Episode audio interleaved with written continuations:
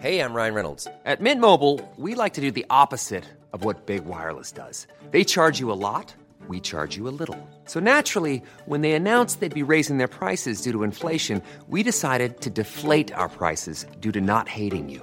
That's right. We're cutting the price of Mint Unlimited from $30 a month to just $15 a month. Give it a try at mintmobile.com slash switch. $45 upfront for three months plus taxes and fees. Promo rate for new customers for limited time. Unlimited more than 40 gigabytes per month. Slows. Full terms at mintmobile.com.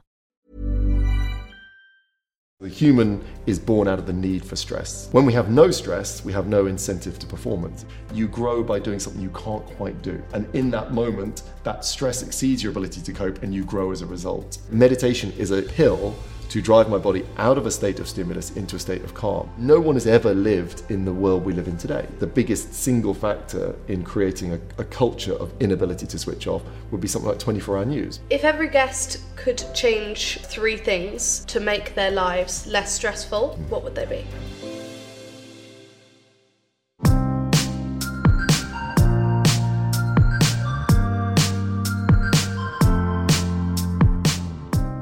Today's episode is going to change your life. I'm genuinely serious about that. I have spoken to Oli Patrick today, who is a world leading physiologist, and we spoke so much about just small actionable things that you can change to bring your physiology and your well-being and your stress levels from good to great and I learned so much in such a short period of time. So keep listening, it's a really good one.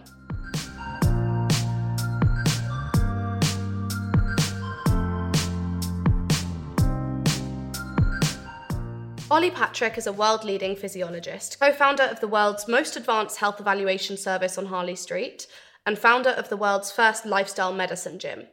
Prior to his current roles, he was head of physiology at Nuffield Hospitals, where he co founded and led the largest team of applied physiologists, well-being advisors, and nutritionists in the UK.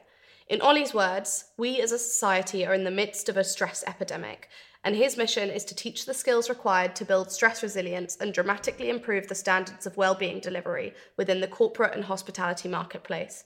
Dedicating his time and efforts to the pursuit of better lifestyle and well-being advice at all levels of access.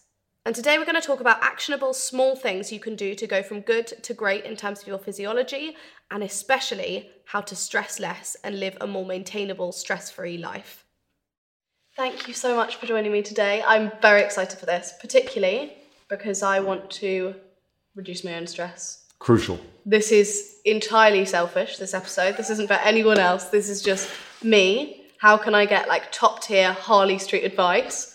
For free. Is this for free? yeah, yeah, yeah. So course he's actually his rate is very high. If you're having him on your podcast, you must pay a lot. Um, yeah, so this is just entirely selfish, and I just want to know everything about how I can reduce stress in my life and just be a more in touch, less stressed person. I think that's fair. That's fair. And the pressure's on me to be the most de-stressed person ever yeah, well, in this conversation. I can imagine. I'll ask later whether you ever get stressed being in stress management. I, th- I think that's probably a particularly interesting point. But for the people who haven't seen your work, can you give us three bullet point intro into your career from when you started, biggest things you've done, what you're kind of most proud of? Whistle stop tour. Whistle stop tour. I shall whiz through. I, I'm a physiologist, again, a not particularly well-known profession, um, but I was involved in health screening.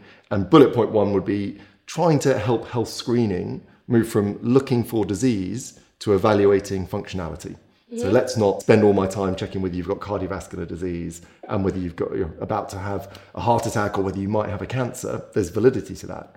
But let me try and understand how you're dealing with stress, how you're dealing with sleep, how you're dealing with nutrition. So my role originally was in health screening, helping that move towards being more of a health assessment.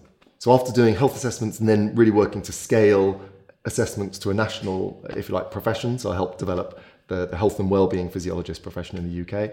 Um, I then started um, with some colleagues the world's most advanced health assessment. So first thing was scaling up a, a good product, but then with anything you scale, you get more and more interested in Yeah. who's doing the worst. You know, mm-hmm. how do I quality control the baseline? And we'd seen huge developments in technology like DNA mapping had become much more cost effective. You can measure now through functional medicine laboratories pretty much anything you want to measure. I can measure hormones, you can measure the brain waves your, your, your brain's putting through, you can measure your digestive function, the gut microbiome, you can measure hormones, you can measure sleep cycles. So all this tech was arising, but there wasn't really a product to embed it into something that was usable. Right. Um, so with some colleagues, I set up on Harley Street to deliver the world's most advanced health assessment and evaluation service, which is a bit of a mouthful. And that product, It's so catchy. it's so catchy. and that product was really to say, how would you look after an individual if resources weren't finite? And the, re- the main resource being money. It's so interesting because this obviously is a hugely important and hugely interesting part of kind of us being able to understand ourselves, and yet it obviously then creates even more of a schism between people who are able to afford something like that and people who in the UK thankfully can rely on the NHS to be able to fix their issues. Yeah. If we look at say like an American healthcare service, that is based off the idea that you can't get either of those things for free, Yes. which is horrendous in my opinion Yeah. and so are having to pay for both of those things. In the UK, if we're able to be provided with fixes, which is fantastic, and we- as we should be, but certain members and sections of society are able to essentially like unlock an even more kind of you know more advanced view that actually ends up increasing life expectancy increasing their quality of life all of these things Yeah. how do you kind of feel about that in terms of the i mean i know you've moved away from the health assessments the, and in kind of that way at the moment Yeah. but i can imagine that poses quite a strong moral question in terms of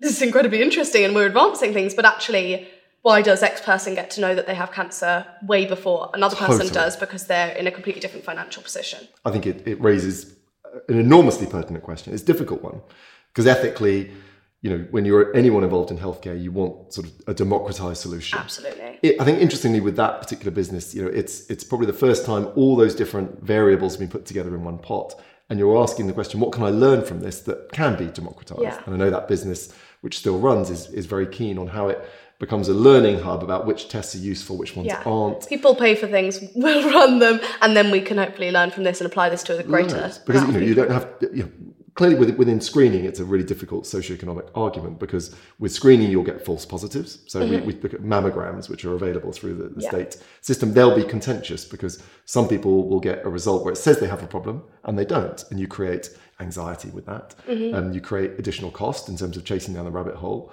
So the question with every test is about whether it's effective as in terms of too many false positives also too many false negatives. It tells you you don't have breast cancer when you actually might. So screening itself is contentious, let alone at the, at the very top, top level. I think screening is something that, that again, ethically, the people who'll be able to do that are, are not going to affect you know, sort of the, the baseline care. You to almost say people who are excluding themselves from the healthcare system are then decreasing a cost that might be shared by others. You can make an argument both sides Yeah. for it. But I think the real question is what you can learn when you don't put boundaries around healthcare. Yeah. And ideally, you'd say, actually, we've realized that the three most important tests out of 10,000 you can run are these three. And then how might that Yeah, then and therefore, how can we therefore give more access to down? that? Uh, And, also, and I'm just saying, screening is one part of the health assessment. Mm-hmm. So it's it's probably the most contentious part, saying is there something wrong with an individual, yes or no. But there's also quite good screening available through the NHS. Oh, absolutely. But that product, you know, would really find its value in, in prevention. And prevention isn't finding a disease before it kills you. It's finding a body that's becoming dysfunctional before it classifies as disease. Yeah. And then equally driving into the physiology of how someone works and saying, can I make you feel better? Yeah. And all those things that are really trying to stop the individual becoming unwell and then driving into a healthcare system where we're all sharing the same cost. Yeah, absolutely. I think that's incredibly interesting. And also, I'm really interested in whether you think that we see stress management and these kind of lifestyle management terms as quite wishy washy, whereas actually, as you've said, they're almost based entirely on the science of it. Totally. I, I think well, I, I, I came out of that that business very happily, and it's still it's still doing brilliantly. But I think that for me, what was so interesting is the impact. So let's imagine I'm, I'm doing that assessment on you, and we've got let's say ten thousand results, everything from blood, saliva, urine, stool, always fun, Yeah, um, brainwave a good one. analytics, you know, DNA, everything, and then I improve your body's ability to move, Mm-hmm. and I improve your body's ability to nourish, I improve your body's ability to recover, and let's put stress into that recovery piece, then you'll see an improvement in almost every one of those results you've measured. So what you've got to be careful of with, with healthcare is you don't get too fixated on looking at the leaves of the branches and not the root of the tree. And for me, you know, lifestyle has, has often been a little bit wishy-washy. And I think lifestyle, well-being, these aren't brilliantly well-defined terms. And they sit almost in the, the sort of the aesthetic industry. You know, well-being, the biggest contributor to global well-being is skin creams. But if I think of, of well-being as, as the sum of actions that impact on my physiology, if I improve how your physiology works, I will see an improvement in every parameter that we can collect Including and measure. your skin. Including your skin. Yeah. Including your skin. And you know, and and the body isn't such a reductionist approach that I can change one thing and your skin suddenly blossoms. Yeah. Because your skin will be a function of how your gut works. Your skin will be a Mm-hmm. function of whether you're nourished, whether you sleep, whether you move, whether you exposed to tons of environmental pollution, Mm-hmm. whether you wear SPF 30 to protect yourself from the sun's rays. So we, we try to reduce outcomes to one single thing in equals the outcome I'm dreaming of. Mm-hmm. And that works well for a product marketplace. So someone can sell me a cream that will solve all my problems. Yeah. But that's not how physiology works. Right. So I think I, I got really interested in saying, well, actually, if we're if we're measuring the the ripples of lifestyle, why not go and try and make people better at curating lifestyle? And within that, stress is a major piece. And in fact, mm-hmm. stress when I first started, you know, in, in health screening was a sort of conversation that was almost separate to the health screen. You know, the screen was saying, you know, Grace, have you got heart attack, you know, mm-hmm. happening? Have you got cancer? You know, have you got some organ dysfunction? And people would be proven, no, they don't. And then they'd go, oh, but I don't sleep well, and I've got this sort of tight chest, and it's oh, it's not a heart attack, so it's Yeah. fine. And the and the manifestations of stress, everything from you know from tight chest, poor sleep, up to poor digestion, you know difficulties with skin, and we're seeing stress manifesting in almost you know every health problem people will cite. And the contribution of stress to ill health is rising with sort of every journal and study that comes out.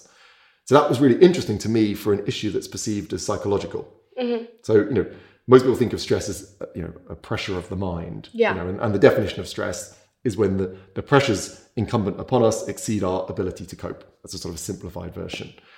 So people always think of that as being a, a mental issue, and the biggest professionals in the stress space would probably be psychotherapists, psychologists, psychiatrists, people who try to change either the way we think or the way we view the world. What I found really interesting, right back from, from the 1930s, just before I was born, um, is that there was an endocrinologist who stressed rats, and he found that they got stomach ulcers. He stressed them by sort of electrocuting them and doing all sorts of mean things The usual stress. the usual sort of stress. Yeah. You know, but he created a stress, and in those rats, he found ulcers. Their thyroid gland wasted away. Mm-hmm. Um, they had an enlargement of a gland called the adrenal gland, which makes Yeah. cortisol and adrenaline. And, and that was really interesting because the stress he was giving them had nothing to do with those organs. And at that Mm-hmm. moment, stress went from being a psychological issue to a physiological issue. I.e., if my, my, my, my body, my emotions, my mental state is overwhelmed, it will turn up in my physiology. And a lot of people, when they're excessively stressed, are given something like a beta blocker, which is a medication that Yeah. stops adrenaline acting on your system. Or they're given a muscle relaxant that takes away the physical manifestation, and that changes their ability to deal with stress. And I was absolutely fascinated by that and the idea that if you block the messenger of stress, you change the way we view the world and you change how functional we are. And my interest as a physiologist has been how does a thought turn into physiology that turns into dysfunction? And how do we intervene with that more effectively? That's so interesting. And when you're meeting a patient, for example, for the first time, how do you evaluate their stress levels and kind of how they're able to deal with stress? It's a, it's a great question. There's no single test for stress. And, and your biggest Are you doing it on me right I, now? I am. I started when I got am in. I stressed? You're, you're doing magnificently. But yeah, the idea. I think yeah, the first thing with stress is stress is enormously positive. Mm-hmm. So a human is born out of the need for stress. You know, we, we start with the idea that, that stress is when you know the pressures upon us exceed our ability to cope. That's not technically the definition of stress. That's the definition of distress. Right. When we have no stress, we have no incentive to performance. If we think of exercise, that's a stress on your body. Your body goes, oh, that was something I couldn't quite do. I'll tell you what I'll do. I'll increase my capacity. So the same thing in two days' time hurts me less. Right. So same with growth. You know, you know, with setting up a business, you grow by doing something you can't quite do. Right? And in that moment, that stress exceeds your ability to cope, and you grow as a result. So we have to be careful when we talk about stress that, that the word itself is not negative, it's extremely positive. But if we face a prolonged exposure to pressures that exceed our ability to cope, we move into distress, and that's when the body starts to, to, to fall apart a little.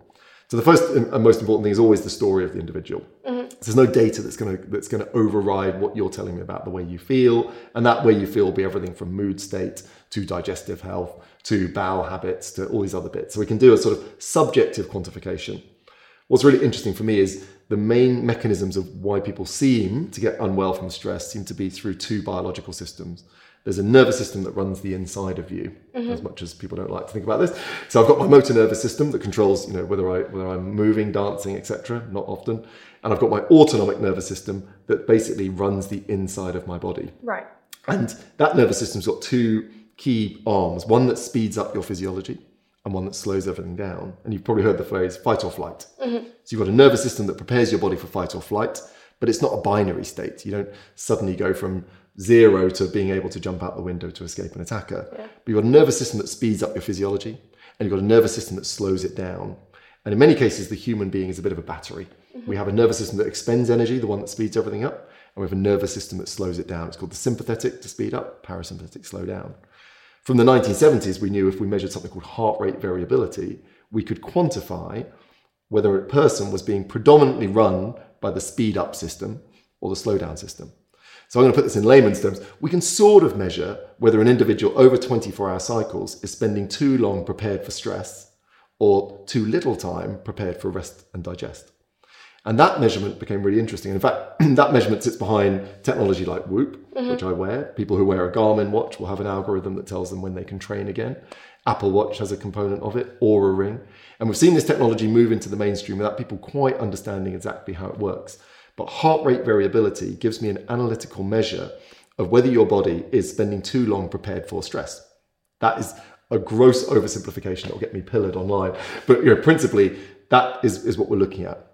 When I first started measuring executives, probably you know, right in the early 2000s, I thought by measuring heart rate variability, I'd find them super stressed because they mm. were telling me they had symptoms of, of, of distress. You know, they weren't sleeping well, they had poor immune system, their sex drive was down. Those are the things that they're reporting. So that sounds like chronic stress.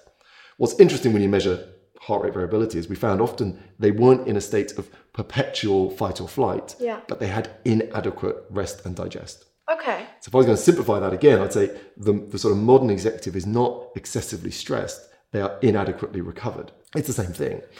So is that things like when we relate that back to something like hustle culture, for example, when we're essentially encouraging this kind of like all work, no sleep, this is the way you succeed, all of that. I can imagine that then stress isn't the fact that the things in those days are too much. It's the fact that you haven't had enough space between those days and those hours working to be able to cope. Totally. Yeah. And, and really, you'd say, how many people are excessively stressed? You know, most people, you know, if we look at a real stress situation, what's going on in Ukraine, or, you know, a real Yeah. life or death, famine, war, actually, you know, in many cases, you know, people who've just given birth to, to children, you Yeah. know, real periods where, where it's, you know, extremely switched on, you can't switch off because there's a risk to your life. That's quite different to someone who's, you know, dealing with an unmanned number of emails, who's rushing between one thing and the next. They're not the same level of threat. But what they are is a continual reminder that you can't switch off. And, and no one has ever lived in the world we live in today. You know, mm-hmm. I would say the biggest single factor in creating a, a culture of inability to switch off would be something like 24 hour news, maybe even before social media. Mm-hmm. My, my ability to deal with pressures, you know, is, is down to my, you know, my, my emotional coping, my mental coping, but my physiological coping. Whoever said that I could deal with seeing children dead on the street in Ukraine while I'm trying to run a business, while I'm trying to you know, manage my home, Yeah. whilst my elderly parents are not well, we're adding something into our lives that we, we were never designed to deal with. So, do you think that is then a very strong case for also, you know, we talk about not working at the weekends, for example, and being able to design a five day work week, which arguably has its problems in itself, but that gives us this respite at the weekend. If then our current lifestyle means that we spend that weekend then not working, but our, our mind is constantly consuming news, whether it's gossip, whether it's your favorite influencer, whether it's your friend from school getting married, all of these things that you kind of constantly see then on social media bombarded at you in a kind of at a rate that we could never have possibly imagined before social media. Yes. Do you think then there's a case for being able to give yourself total respite from all of these different things? it's a challenge. So, you know, mm-hmm. and, and we're seeing because the world is continual stimulus. You know, we have a we have a hyper stimulus problem. You know, we, we would look at people's brains um, and and see the brain had become hyper vigilant. So it's always looking for its next fix. You know, it's always looking for the next thing to worry about. When we see people who've had a trauma, you know, why they've got heightened stress and anxiety response, they're looking for the next thing. Right. That previous experiences is means they're looking for stress. Um, a good example of that is if I have someone who's, who's uh, myself, I used to have a fear of flying. So I'd be on a plane and everyone is going through the same thing as me, but my previous bad flight has meant I'm listening to the engine because I think it's going to crash. Mm-hmm. And so I'm actually turning my physiology into a plane crash, not a plane flight. And that's why my heart rate goes up, my palms start sweating. I am I'm hyper vigilant because of something that happened in my past that changed the way I view the current and the future. So I'm living in the future effectively. So then, in the everyday, with this being kind of the reality of first of all the li- world we live in now, with things like social media and twenty four hour news and constant connectivity, and the idea that we need to be working far more than we ever did in kind of industrial revolution times, Yes. for example. What can we do then to be able to reduce that stress whilst living in this world? Because it's not like we can just be like, oh, okay, well, I'll just fight against those multi billion dollar tech companies that are vying for my attention Totally. and just ignore it Yeah. The reality is that's not going to be the case most of the time. Exactly right. And we have to live in the world we live in. You know, we can't fixate on on what happened in the past. You know, and again, we add into stimulus light exposure, we add into stimulus noise exposure. You know, we we as a sensory, you know, machine are constantly bombarded. And we've got to take the idea that, that going into recovery mm-hmm. is not just the absence of stimulus. So if I turn everything off, that probably won't give my body a clear chemical message or, or message to go into physiological recovery. And out of this, we're seeing the rise of activities that seem to help my body transition to recovery. So why is meditation generated two unicorn businesses, you know, in Calm and Headspace? Because you know, meditation is a is if you like a, a pill to drive my body out of a state of stimulus into a state of calm. Now, that may be through its action on my, my brain's ability to focus on one thing, or more likely the regulation of my breathing, which is one of the most powerful ways to move me into calm. We know Wim Hof. I don't know if you know the Wim Hof method, but you know, as, as sort of um, he's he's a gentleman who's who's pioneered cold water breathing therapy, and it's become extremely popular for people um, as a form of, of therapy, as a form of de-stressing people who've suffered from burnout, etc. If you add cold water to human physiology, it slows our metabolism down and puts us into recovery because my body's trying to preserve its, its energy, preserve life. And if you get me slow breathing while in cold water, you have again a, a very condensed pill for activating recovery.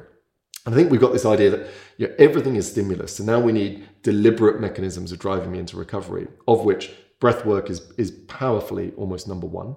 Because as I breathe, I drive my physiology into recovery. And that's why, again, we see methodologies of breathing that, that slow the exhalation, that try and get us breathing not from the upper respiratory, but from our diaphragm, from our, from our belly. If I breathe slowly from my diaphragm, I pull on a nerve called the vagus nerve that hmm. fundamentally drives me into recovery. So even if I'm on that plane and my brain has decided, oh, this plane's going to crash, and my physiology is getting ready for a, for a crash and the bereavement and all the horror of it, Yeah. I can come out of that by slowing my breathing, which is why, again, it's a very powerful way of getting out of a panic attack, which is where that loop has, has got itself out of control. So we've got we've got modern day solutions would be things like meditation, things like breathing, things like cold water therapy. The biggest probably single reset would be my movement.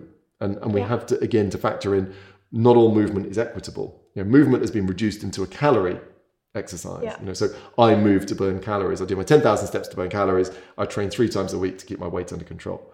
Movement is the lifeblood of physiology. Right? If I, when I move, I recalibrate my internal physiology. I move, and that shakes digestion. You know, it shakes my digestive system. It helps me Mm. literally wobble poo through my bowel. A lovely image. To you know, I'm So sure. nice, thank so you. lovely. So glad you had me. You know, you know, I got. you Hope know, no one's eating. I hope no one's eating. Put it down. You know, but if if you've eaten something and your blood glucose is going up, you know, the, the, the carbohydrate turning into sugar in your bloodstream, as you move, it comes back out again. So we, we have a different response to glucose. We have a different response to digestive health. We have the fact that my body is pumping blood down now to my legs. How's it getting from my legs back up? Mm-hmm. Partly under blood pressure, but partly under muscle pump. So I need those muscles to squeeze my blood like toothpaste up a tube. So everything from my circulation to my glucose control to my digestion relies on movement. But equally, the more I move, the more I'm able to go into recovery because Yeah. that's what my body loves. When I train, I don't obviously get fitter from training, I get fitter from the recovery from training. So Yeah. when we see people do cardiovascular exercise, when they increase their cardiovascular capacity, we see a greater propensity to move into recovery. So one of the reasons why someone, you know, who's let's imagine we've got three people lined up next to each other, all relatively good athletes, you know, running a 10k. The person who is the fastest will probably have the, the lowest resting heart rate. Yeah. Again, very generalized. That's not just because their heart is larger, it's because the nervous system that slows heart rate down is more dominant in them. And that's the same nervous system that, again, we're talking about with recovery. It's called parasympathetic. So, you know, my mechanisms to say how can I combat modern living, which is which is the reality. You know, the path of least resistance for someone now is to get ill. You know, it, it is a, it is a they coined the word obesogenic environment years ago, which said you're likely to gain weight um, and you're likely within that to get the diabetes. So obesity plus diabetes. These are these are the likely things that our environment is driving us towards because everything's labor saving. You know, if I go to any tech conference, it means I used to have to get up to change the remote. Now I can shout at something. Yeah. I used to get up to order food. Now I can holler at a, a device. So everything is decreasing our movement quality and volume.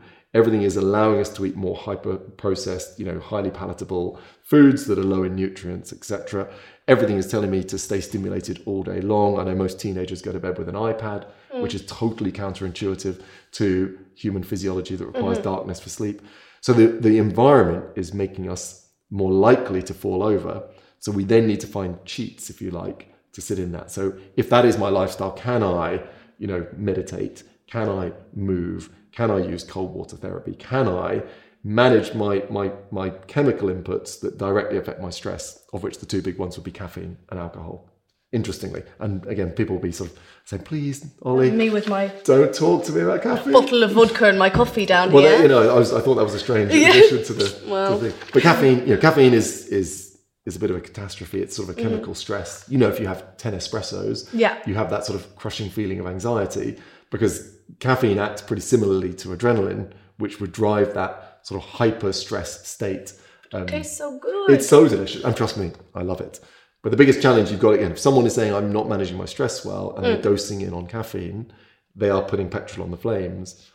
The biggest lifestyle factor that, that seems to exacerbate all this is the misappropriation of alcohol as a de-stressing factor. right. So if I watch any good quality ITV drama, Or just me at the weekends. you're the weekend, right? but the other weekend that's different, right? So you let's imagine you're on a Tuesday night, you come home after a hell of a day, Right. now, if I watch, you know, again, uh, some drama, the protagonist will get home, open the fridge, get out, you know, a, a sort of bottle of white wine, pour a glass. It looks amazing. It does. And you can see them sort of go, ah. Yeah. Now, if I'm in that hyper sort of vigilant, stimulated sense, you know, s- my sympathetic nervous system's driving me all day long, I will breathe a little more upper respiratory. I will hold more muscle tension. And that Hey, I'm Ryan Reynolds. At Mint Mobile, we like to do the opposite of what Big Wireless does. They charge you a lot, we charge you a little. So naturally, when they announced they'd be raising their prices due to inflation, we decided to deflate our prices due to not hating you. That's right. We're cutting the price of Mint Unlimited from $30 a month to just $15 a month. Give it a try at mintmobile.com slash switch. $45 upfront for three months plus taxes and fees. Promo for new customers for limited time. Unlimited more than 40 gigabytes per month. Slows. Full terms at mintmobile.com. I'm Sandra, and I'm just the professional your small business was looking for. But you didn't hire me because you didn't use LinkedIn jobs. LinkedIn has professionals you can't find anywhere else, including those who aren't actively looking for a new job but might be open to the perfect role, like me. In a given month, over 70% of LinkedIn users don't visit other leading job sites. So if you're not looking on LinkedIn, you'll miss out on great candidates like Sandra. Start hiring professionals like a professional. Post your free job on linkedin.com/people today. Will mean I've got a sort of sense of tension here, which is why I love a massage. Don't get them at home, but I'd love a massage. Um, I can't get a massage at home. So if I drink alcohol, it's a muscle relaxant. So it basically gives me that feeling. Right. But neurologically, it's not a relaxant. It, it will stimulate me, which is Yeah. why if I drink too much, I go out till three o'clock in the morning and dance on a table. Yeah. It's not a it's not a suppressant. It's a muscle relaxant. So it's dressed up as a stress reliever, but it's actually exacerbates stress, kills deep sleep, and is the biggest probably wrong use of a stress aid in the Right. modern world. So, what I should do when I get home, just so I can take notes on this, is I should get in the door. Yeah. I should breathe really deeply. Love it. I should then get in a cold bath. Amazing. turn my phone off, Amazing. and sleep. you, can, you can't Probably go to not sleep at eight in the bath. Not straight away. Get out of the bath. Yeah. I think you know one of the most important things is the body needs some kind of boundary when Yeah. it knows it can move into recovery. So kind of a like evening hygiene type routine. Even so, sleep hygiene has grown in, in concept Yeah. because absolutely my brain needs to understand that it can let itself go into deep sleep where it's fundamentally not listening to the world. Mm-hmm. But if I have again, the blue light thing's slightly different. But if I've asked my brain to solve problems, if I've asked my brain to, to see something highly adrenalizing, like in you know, I watched Ozark on Netflix. That's Yeah. not good pre-bed, you know, watching. So you've got these things that are asking me to solve problems, and then I'm expecting my brain to go from a stimulated state to go into deep sleep, where it's where it's really disconnected from the world. It, it won't let me go there. If anyone's had a child, they'll know they, they're listening for that child in the night, and they kill Yeah. deep sleep as a result because you're desperately wanting to hear that they're breathing and they cry out for you. You can't go into deep sleep if you're waiting. But you know, if you've ever taken an early morning flight, right? this is, I was about to say that. I was about to say that last night I because I knew it was a very early morning Yeah. and I'd been out to dinner and gone to bed later than I would have otherwise. Yes. And so I went to sleep and I was like, God, it's going to be a hard wake up. And I just woke up every single hour because I just thought that alarm's going to go off and I need to not miss it. Totally. Not that I've ever even missed an alarm in my life. Like I do not think I've ever slept through an alarm. And yet every single hour, like the podcast. Totally, and, and, and it's a real it's a real thing. So your brain is is going to let itself it's going to protect you, right? So if it feels there's a threat, and it, again it can't distinguish between you getting up early to make a flight to meet a podcast versus you being at threat of some kind of war based attack. Right. So very it, different. It won't let you go into a state of sleep where you're vulnerable. It's protecting you. Mm-hmm. Okay. So, our, and, and if we don't go into deep sleep, particularly in those early hours, which is where we get most of our deep sleep. So, deep sleep, slow wave sleep. You know, within there we drive our immune system regulation, which is amazing. And we consolidate memory. You know, our creative brain. All sorts of fantastic things go on in deep sleep. If I have been unable to convince my body that there's nothing it needs to worry about. If Mm-hmm. I've been, you know, and if I've used alcohol, those two things will stop me going into that deep sleep. So how do we convince our bodies that there's nothing to worry about overnight? We've got to trick it, you know. And in many cases, you know, one of the key things with that is how can I focus on an individual sense? So mm-hmm. things, you know, massages, of course, a great example. No Yeah. one's going to have a regular massage every night. I think you know, there's there's often that ability to create a physical transition between work and play. So a mm-hmm. sort of evening shower can work really well. Within the world of, of transitions, you know, if people are working from home, do they change clothes? when they when they finish work do they have a shower you know i have a different scent in the morning a sort of you know very citrus based scent and then a lavender based scent in the evening i need to create something that tells my physiology Prompts. that i've changed work you know, we mm-hmm. know the old adage i used to you know work from home now I actually i live at work It's Yeah. the- it's sort of the spin on that so if we're working from home or if we're at a home where we, we need a transition clothing you know a a you know a, a shower hot bath can work really really well with different scents exercise is still probably the most powerful modulator of, of transition. So at the end of the day, if my body's been building itself into that heightened state, some kind of exertion is beautiful to reset my physiology. Yeah. Now the question there would be, do I go and slaughter a punch bag? You know, which would be some high intensity interval training, Yeah. which is a highly adrenalizing activity, or do I go for low intensity steady state, which was damned a few years ago because it wasn't deemed effective at Right. massively changing fitness or burning as many calories. But when we repurpose the idea that exercise isn't always about calorie burning or progression, we can use low intensity steady state cardio. That could be a swim, that could be, you know, a hard walk, it could be bike riding. And we use that as a way of saying, right, over the course of the day, I've built up this stimulus mm. pot, and now I need to somehow decrease my body's alertness. And if I exert myself, that's a really great recalibrator. So I'm seeing a lot of people again who are hyper stimulated. I've seen this for you know for 23 years, highly stimulated in a sort of perpetual switched on state, who then try and sort of slaughter themselves in a high intensity gym environment in the evening, finish that off with a glass of wine while watching Netflix, and wonder why they're exhausted the following morning. Right. And and so we, you know, there are loads of things we could talk about in practical sense within that, but your biggest ones would be, you know, some kind of physical transition between work and play. Play is extremely valuable. Fun, humor. Am I watching something humorous, not something dark and, and, Yeah. and distressing? Lower intensity exercise could be yoga, Pilates, could be low intensity cardio, um, avoidance of alcohol, and then some kind of transition between blue light and red light. As in, how do I allow my body's natural mechanism of moving into recovery to, to be facilitated? So essentially creating a kind of cycle of prompts for morning versus evening can go a long way in terms of reducing our stress and helping our sleep. enormous. And you, you know, you've spoken to lots of entrepreneurs and business owners. Routines matter. Mm. So a morning routine is extremely important. From a from a stress and, and hormonal management point of view, we love first morning light exposure. So in that 1st mm-hmm. hour to get outside and actually allow our eyes to, to sort of have natural light on them. That helps regulate our circadian rhythm. Mm-hmm. So we've got these two hormones sort of fighting for control, cortisol, which we pump out in the middle of the night about four o'clock, and that drives our energy state in the morning, but should decrease to really low levels as we get towards bedtime. Right. And as as light goes down and our temperature cools, our body goes, Do you know what? I'll start getting ready for sleep. Yeah. Starts to make melatonin, which helps enable us into deep sleep.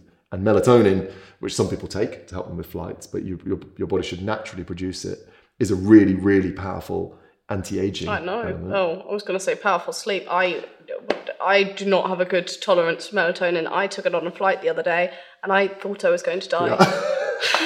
I think, you know, it's really, really variable. Some people take it and, and barely Mm. feel it at all. And, you know, it, it's not necessarily a sleep aid for lots of people, but it tries to recalibrate their circadian rhythm. And in, in this idea that I produce cortisol, let's say 4 a.m., and I start to produce melatonin Mm. as the sun goes down, let's say, you know, 8, 9 p.m., that's one of the major reasons people talk about why you have a sleep routine. Why I don't get up one day at 6 a.m., Yeah. next day at 9, why I don't go to bed at 9, the next day at 1, because those hormones won't shift and change Right. night by night. So I have this terrible hangover routine Excellent. that I want to tell you about because I think you're going to yell at me.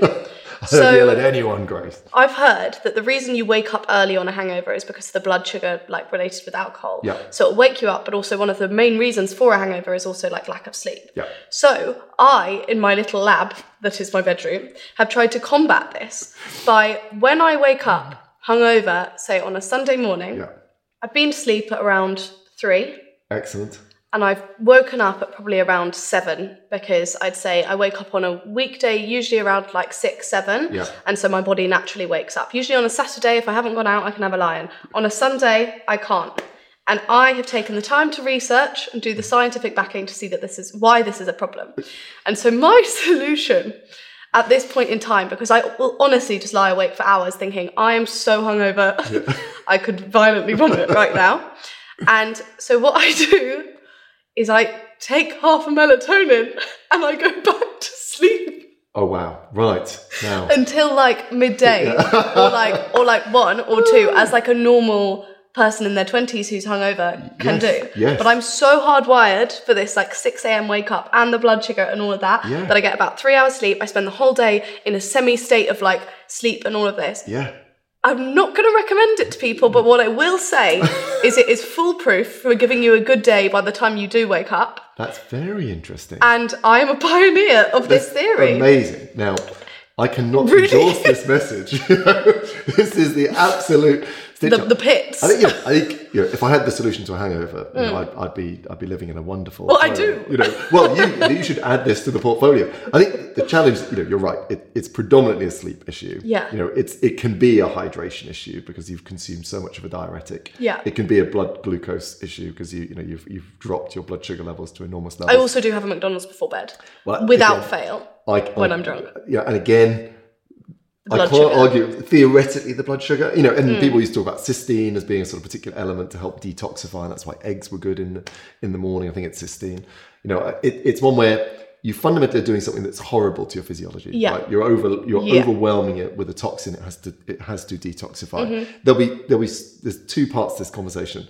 The, the first part is how old is the individual? Yeah, because Yeah. fundamentally She's 25, apparently. that, that that that 25 year old physiology is rock star, right? So we have to bear in mind when people talk about you know don't don't not enjoy your youth. They're, Mm. they're largely talking about the resilience of young physiology. Mm-hmm. You can you can pretty much hammer it. Of course, there are ripples that will show up later in life. Yeah. But the physiology of a 25 year old is quite different. So let's imagine I'm turning 45, you know, so the, the, my physiology is quite different 20 years on because I've used up loads of my stem cells. My body has given me a chance to reproduce whether I take it or not. And my resources required to get me through adolescence and young adulthood have, have, have, have been partially exhausted. And now I'm on a, a, sort of gradual degeneration until the end of my life. It's That's positive so nice. stuff. Really, I'm so really much fun nice. at parties, yeah, yeah. 40s, 50s, I'm Yeah, available. you're on a positive regener- regeneration. so that you you face very different challenges that when you're dealing with people in, in older stages, Mm-hmm. they have less resilience in their physiology and they will suffer much more from things that, that tax them. so what you're saying is enjoy it while it lasts. keep taking your melatonin and keep going out too much. I cannot, you know, authorize any of the things that Okay. you, you know. And, mm-hmm. and I think, you know, fundamentally, the melatonin is an interesting one because in many ways you're disrupting then your circadian rhythms. That's Yeah. quite an interesting byproduct. Yeah. And, and for most people taking melatonin, they won't find it as a sleep aid. Again, it's a it's a time zone regulation tool. So if I fly east and I want to bring my body clock forwards, then I want my melatonin. I am doing the same. I'm jet lagged that day. You are Because technically, on Sundays, I just go to America.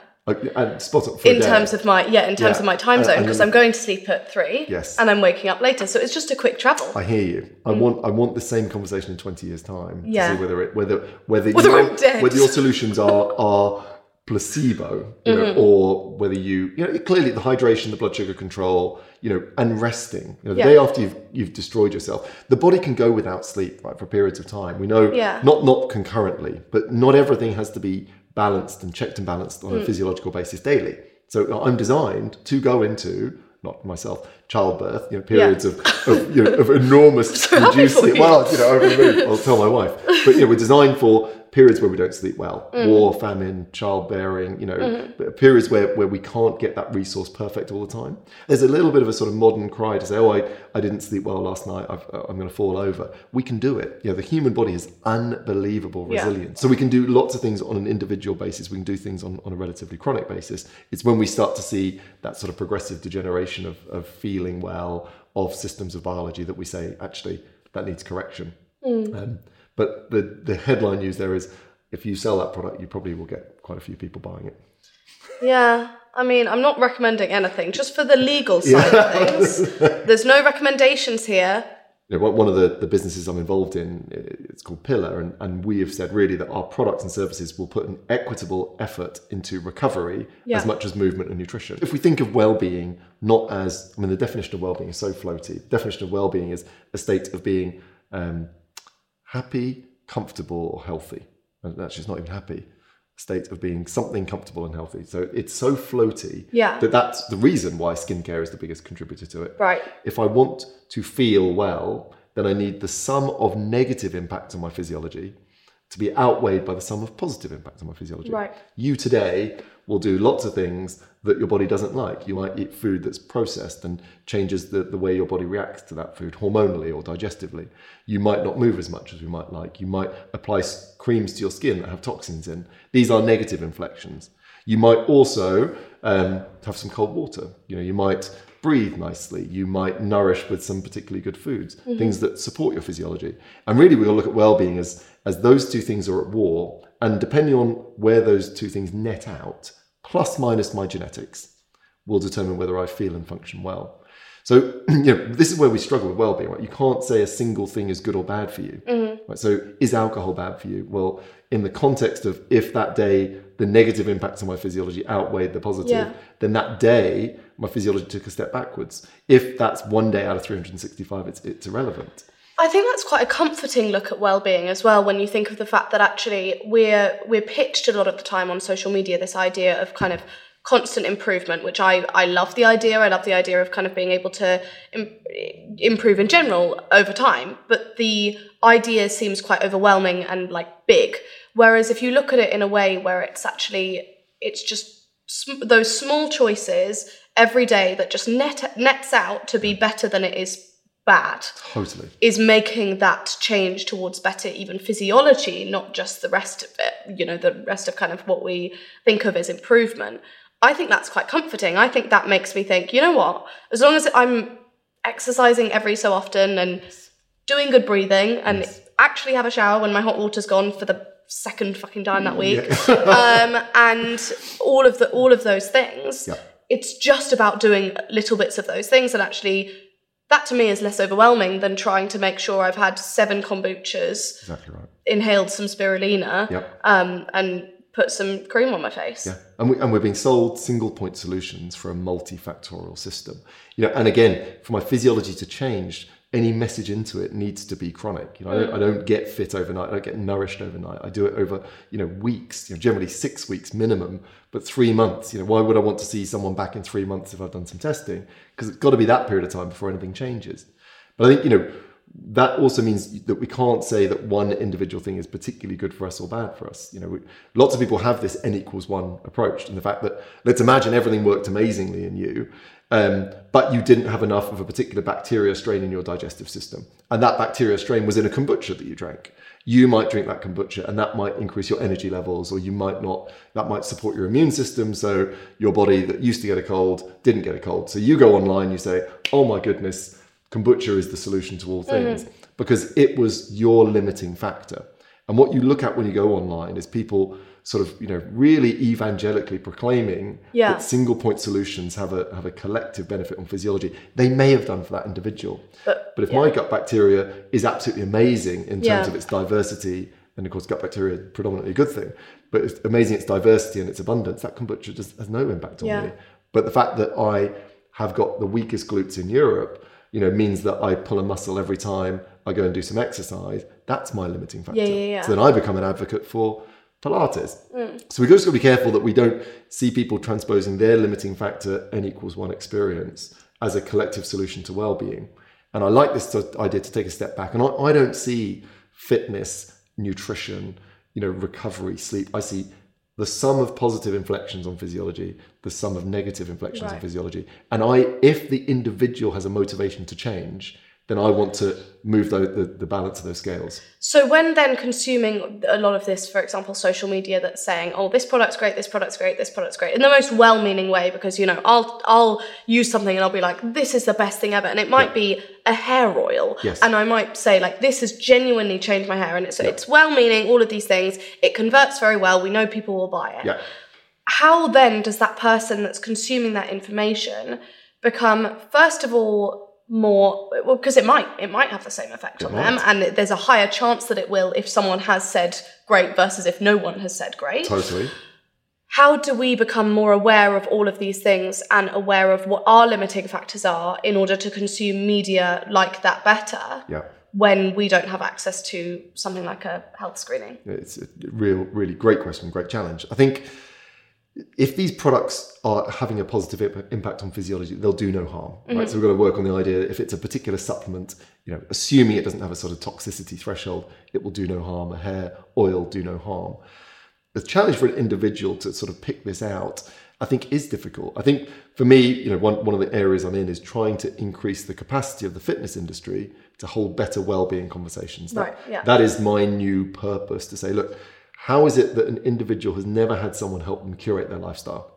So if I go and meet anyone on the street and say, right, which supplements are you taking? What's your exercise routine? What's your sleep pattern? What's your relationship with toxins? Do you go BPA free? Are you, mm. you know, toxin free? You know, what, what, where, where does that look like? What's your psychological approach to mindset? You know, do you journal? Do you do gratitude?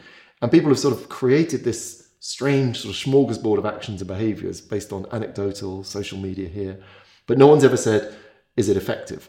and, and ask, does that work? And I think for me, first thing first, there's a need for a slightly better practitioner to support most people with lifestyle choices. Mm-hmm. I think we have to bear in mind what most people are looking for are passive one percenters, not meaningful 20, 30 percenters, i.e., you know, we, we would see I was in Westfield the other day, nothing against, but IV vitamin infusions. Right? If you've got, if you're having an IV vitamin infusion for increasing energy levels before you've done your daily steps, before you've eaten a whole food diet, and before you've tried to sleep seven to nine hours of quality sleep, that's insane.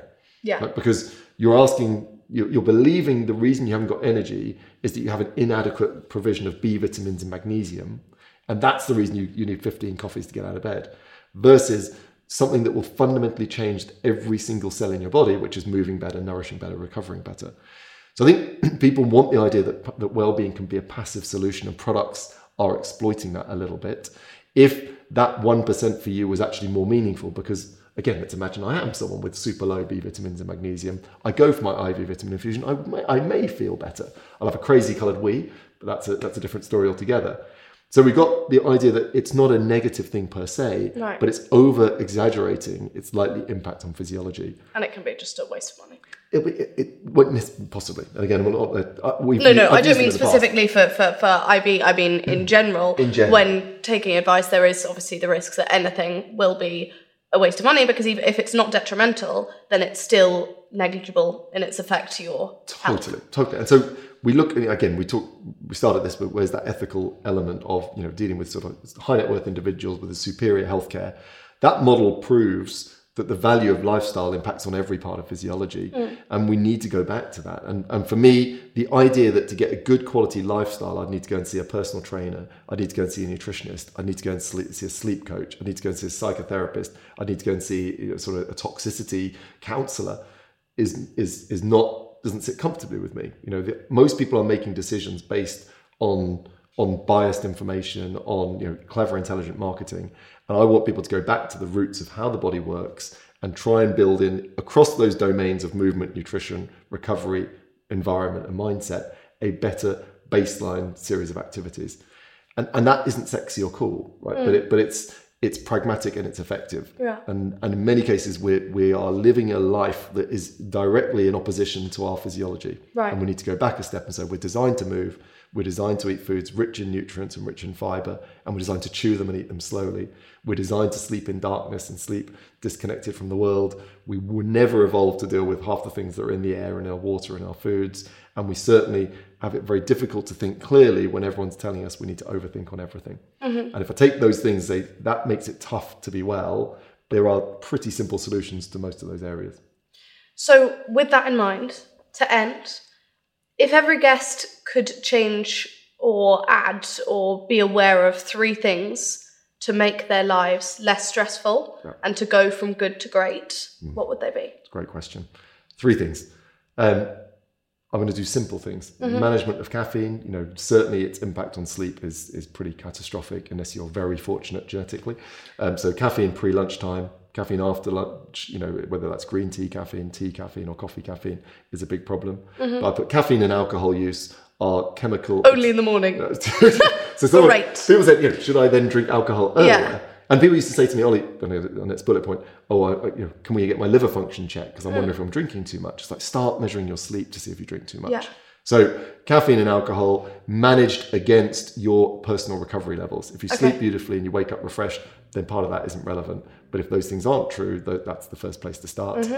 I think, you know, for me, when I first got into measuring physiology, I thought meditation was a bit left field and a bit floaty. And then when I've seen people adopt appropriate meditation and how that changes both their breathing, but also the ability to go from thinking about a million things to thinking about one thing, that has a huge collective change on physiology. Um, so the application of some kind of meditation, that could be a mindfulness driven by an app, that could be Vedic meditation where it's 20 minutes twice a day using a mantra, but something that brings you to a point of stillness and regulates breathing has great value. That could be through yoga, it could be through Pilates. So daily meditation has huge, significant value. And then movement, not necessarily exercise. You know, you can't buy back the impact of daily progressive movement in a 45 minute high intensity boxing session. Human physiology is not designed to move in a feast and fashion, sort of mm-hmm. feast and famine domain. So regular movement controls blood glucose, controls circulation, will, will have a huge impact. We see people, you know, proclaiming about forest bathing, walking in Yeah. nature. We see people do barefoot walking, all these things. Movement, whatever format is available to that individual throughout the day, has a huge effect on bringing us out of stimulus into recovery. Um, so it's three simple things. Three simple things that I, I think I do none of. like the movement one, I definitely sit still all day, but I do work out in the morning. So I give myself, I, I do the feasting. I do the feasting in the morning um, with my workout, and then I honestly do not move throughout the day the large majority of the time, especially if I'm working from home. But on office days, still my steps, my Apple Watch is yelling at me. Yeah. Caffeine, to be fair, I do shout at everyone that caffeine has a half life of 12 hours, is it? It can be eight to twelve, depending Okay, on how you break it down. well, Yeah. and I, I extrapolate up to the upper bound. Um, and I try, if I have coffee after 11 a.m., it will be decaf. Yeah. But I understand that decaf still has caffeine in it. has theobromine, which is another sort of Oh, okay. in it. So um, so, but but still keep that better. earlier. Better is better. Yeah, That's I it. definitely wouldn't have caffeine after, say, like 1, 2 p.m., unless I'm Going out We're different. And Different. that's fine. in America That's again. fine. And it's, also Um, pre-workout. It works extremely well for that. Yeah, and then um, what was the last one? Meditation. I think I quite enjoy being a very frantic person at all times, and I, I d- uh, understand the limits of it, but I also um, don't do anything about it. I think it's a brilliant point, but not everyone needs everything. And I think, and within well-being, we're sort of guilted. Mm. I take none of those, Well, and you've said not Yeah, everyone but let's, needs let's start back and say, look, do you wake up feeling refreshed? Are you performing at a high level? Your body composition's where you want it to be. Are you, you know, mentally where you want to be? If we take all those things, we start with a subjective story. We haven't got a reason to change.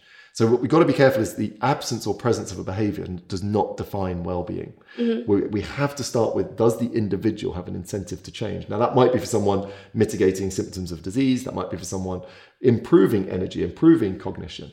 But we, but but well-being is, you know, if I go into a talk and say who here is healthy, no one will put their hand up because Yeah. everyone goes, oh, I, I train a lot, but I don't meditate. And Right, right, right. You That's don't true. need them if you don't need them. So what, what we need well-being to be is a toolkit that you go, right, actually my brain has been a bit foggy the last few weeks. Which area of, of, of lifestyle is most negatively affecting my physiology and which area can I boost that positively affects it? And how does that net out? Mm. We don't need, you know, to, to take a behavior and say the absence of it means I'm dysfunctional. We need to bring and add behaviors only when, when they're valid to us.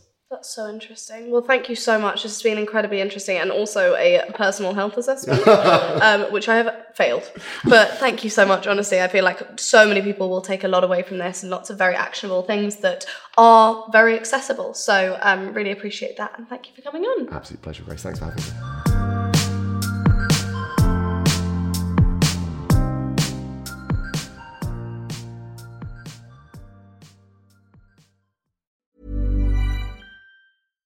Mom deserves better than a drugstore card.